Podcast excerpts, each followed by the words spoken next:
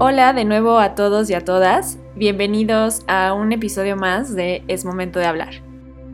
Mi nombre es Neiva de Ita y como siempre me llena de muchísima alegría poder hablar con ustedes.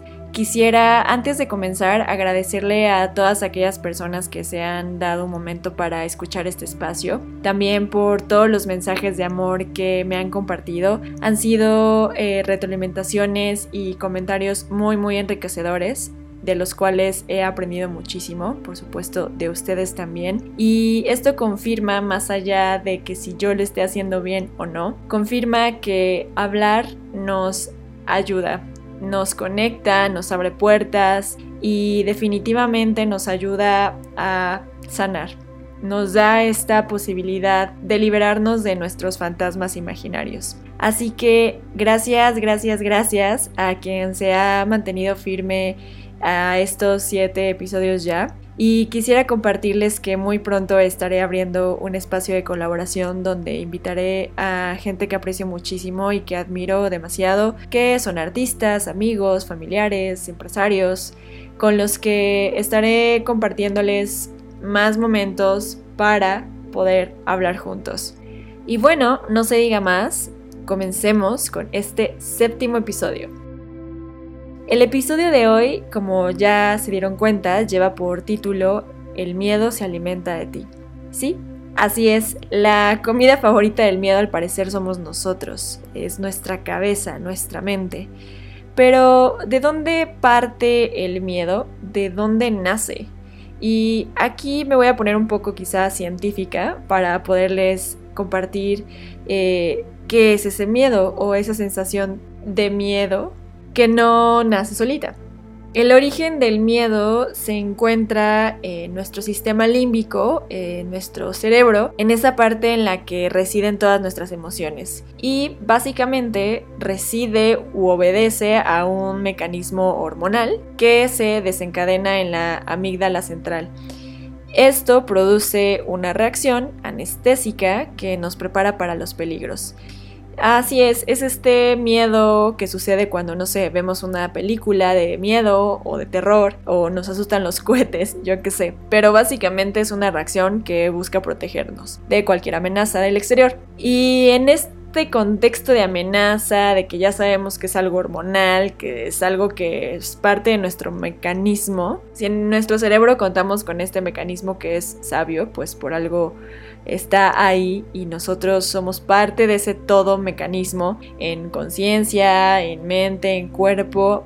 ¿Por qué dejamos que ese miedo, esa reacción en ocasiones nos domine?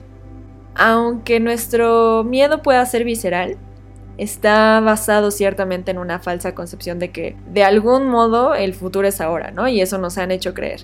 Pero no lo es. Quizá el presente pueda ser un poco desagradable, incluso un poco peligroso, pero jamás, jamás va a ser temible. En esta intensidad plena de vivir el instante, de vivir el presente, nunca hay nada que temer, sino más bien algo con lo que hay que lidiar. Y en eso ya cada uno encontrará sus metodologías.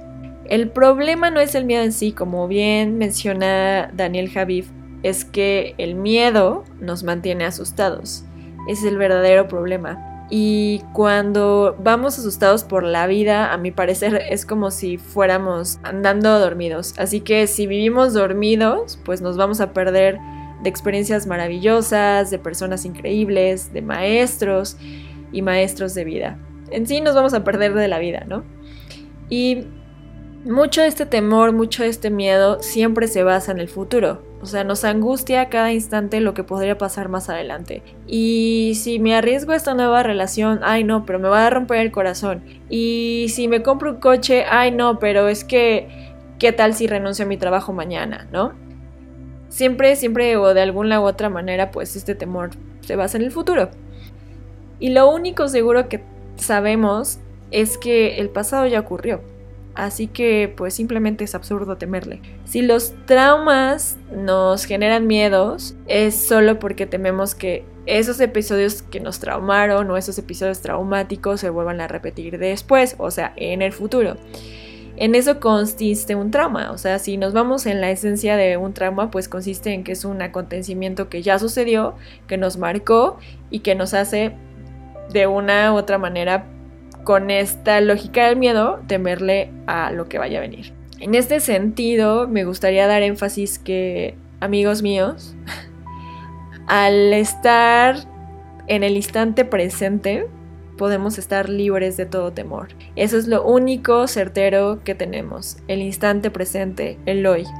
De hecho, esta era una de las eh, enseñanzas de Buda, ¿no? Eh, no recuerdo literal cómo era, pero parafraseando un poco, eh, decía que al poder estar radicalmente presentes en el hoy, una vez que ya hayamos perdido el pasado o estar ansiosos por el futuro, podríamos estar viviendo libres sin ningún temor. Y es eso lo que eh, me gustaría recalcar para este episodio. Cuando me refiero que el miedo se alimenta de ti, se alimenta de la manera en la que tú le permitas que se alimenta, ¿no? El miedo lo podemos transformar hacia un espíritu de libertad o impulso que nos pueda aventar o un impulso, un empujón que nos permita vivir nuevas experiencias. Que cómo, que qué va a pasar, pues jamás lo vamos a saber hasta que estemos ahí, ¿no? Básicamente el temor o el miedo que sentimos no es más que una proyección del futuro, ¿no? De esta eh, reacción hormonal que habita en nuestro cerebro que nos dice, cuidado, este, no sé, un rayo o cuidado un cohete, pues es simplemente esa proyección del futuro, nos va a decir, va a pasar algo, ¿no? O sea, prevente. Y pues lo que sabemos es que el futuro no existe. O sea, el futuro lo estamos creando hoy y eso es lo único que podemos eh, controlar de cierta manera. Y bueno, como era de esperarse una vez más, les quisiera compartir algunos consejos, mi listita, o no van a ser tantos, según yo son cinco consejos eh, basados en mi experiencia de cómo hacerle frente al miedo. Lo primero es que pues debemos de dejar de huir, ¿no? Cuando tenemos miedo a algo es natural que pongamos excusas para todo, ¿no? Para evitar afrontarlo. Sin embargo, esta reacción aún más nos provoca miedo ya que pues te persigue con más fuerza, nos genera más ansiedad, nos genera estas proyecciones a futuro. Y pues con esta actitud de huida jamás vamos a tener claridad. Vamos a tener miedo al miedo, lo cual pues resulta muchísimo peor. Así que lo primero es dejar huir.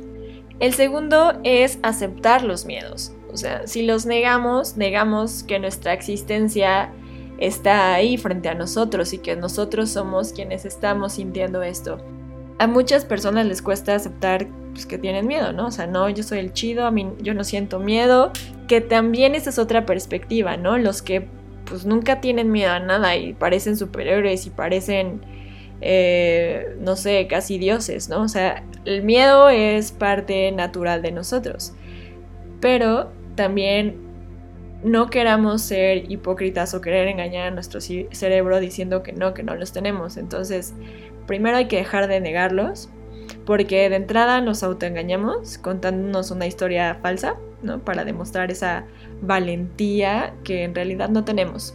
Así que ese es el primer paso para superar un miedo, aceptarlo. El tercer consejo es dejar de luchar, o sea, y eso me pasa muchísimas veces. Estoy como con el miedo al lado mío de repente y lo veo como mi enemigo. O sea, porque sé que en algún punto me va a ganar, me va a derrotar y estoy lucha y lucha con él y no quiero y no quiero y no quiero y no quiero. Cuanto más luchamos con el miedo, más grande y más poderoso se convierte. O sea, hay que darnos cuenta que en el fondo, en realidad, es una lucha con nosotros mismos y a eso hay que prestarle atención. El siguiente punto, una vez que ya dejamos de negarlos, dejamos de huir, nos sentamos en el momento presente, ya reconozco que no es mi enemigo, que vive acá y que tengo que afrontar lo que el miedo quiera revelar de mí. El siguiente paso es permitirnos sentir el miedo, ¿no? O sea, hacernos amigos, ya que sé que no es mi enemigo, pues me toca hacerme amigo de mis miedos. permitirnos sentir el miedo en nuestro cuerpo como un momento, como una sensación que va a pasar, es importante. Observarlo, identificar cómo se manifiesta, ¿no? En qué partes de tu cuerpo sientes. En el estómago, te sudan las manos, se te acelera tu corazón, te tiembla la voz, eh, te sonrojas, yo qué sé. Observarlo en el presente, identificar dónde se está manifestando. Porque cuando lo tengas bien identificado, nos vamos a dar cuenta que es solo una sensación corporal, ¿no? O sea que no nos vamos a morir por lo que estamos sintiendo y que sobre todo somos capaces de poder afrontarlo, asumiendo que va a pasar. Así que se trata un poco de normalizar como una simple emoción incómoda y pasajera, esto que sentimos. Y finalmente, el último punto es ver el miedo o los miedos como una oportunidad para crecer. Esto depende y un poco la primicia de el título de, de este podcast, cómo tú quieras alimentar esos miedos, ¿no? A mi parecer debemos de cambiar la perspectiva y mirar los miedos como grandes maestros, como unos grandes maestros que vinieron a desafiarnos para ir más allá de nosotros mismos. Así que haz todo lo que te da miedo. Esa es la única manera en la que tienes de liberarte definitivamente de él. Hazlo. Pruébalo, experimentalo, porque sabes que vino a enseñarte algo. En definitiva, creo que hablar de miedos se trata de trascender a estos, ¿no? Eh, de tener claro que nosotros somos mucho más grandes que todos esos fantasmas imaginarios, que todos esos miedos construidos por nuestra mente. Así que eh, no me quisiera despedir sin antes recordarles que pues el miedo siempre va a estar contigo, te va a acompañar mientras sigas creciendo y hasta los últimos días de tu vida. No vas a llegar y bueno, creo que puedo hablar desde mí, no me gustaría llegar eh, a la edad pues más longeva que me permita la vida sin tener miedo. O sea, yo quiero tener miedo para arriesgarme, para sentir, para saber que sigo viva. También algo que me gustaría recordarles es que la única manera de librarnos del miedo es afrontándolo, teniéndolo enfrente de nosotros, observándolo y diciendo, órale va, me rifo, me lanzo. No eres el único ser en la tierra que tiene miedo, así que Tampoco te, seas, te sientas tan exclusivo, tan único. Todos sentimos miedo. Y por último, no olviden que el miedo no es más que una emoción. No le des tanto protagonismo. O sea, va a pasar, eh, es pasajero, es una emoción, es una reacción. Las reacciones pasan como una comezón. Entonces no le des tanto protagonismo que no eh, nublen tu vista, tu pensamiento y la claridad que porque tú sabes quién eres, lo que quieres y lo que has construido hasta ahora. Recuerda que el miedo es lo contrario del amor. Elige amar y confiar siempre. Confía en ti. ¿Te imaginas cómo te sentirías cuando te hayas conquistado a ti mismo y seas capaz de hacer todo lo que te da miedo? Wow, o sea, sería esa como el punto idílico al cual a mí me gustaría llegar. Es simplemente cuestión de práctica, amigos, como todo, así que practiquemos eh, afrontar nuestros miedos para poder alcanzar esta verdadera libertad. Afrontemos eh, estas verdades que habitan en nosotros, que vienen a decirnos algo para enseñarnos lecciones, para acercarnos a personas, para encontrarnos en momentos específicos. A mí me gustaría llamarle al miedo como una oportunidad y las oportunidades no llegan siempre amigos, así que hay que tomarlas. Y bueno, sin más, eh, creo que va a ser un episodio bastante corto, pero quisiera decirles que para mí este episodio representa muchísimo porque eh, me considero una chica de bastantes miedos, pero he aprendido a trabajarlos y a reconocerlos para que me impulsen a desarrollar nuevos proyectos, a conocer nuevas personas, a cambiarme de ciudad. He vivido en cuatro ciudades diferentes. Eh, ha sido increíble todo lo que mis miedos me han permitido encontrar. Y pues tengan fuerza y sean valientes. Recuerden que este espacio está para que podamos hablar. Pueden encontrarme en Instagram como Neiva de Ita, todo junto. Y feliz de la vida de poder hablar con ustedes. Mándenme un mensajito hagámonos eh, retroalimentación, platiquemos, simplemente sintámonos hoy más que nunca juntos.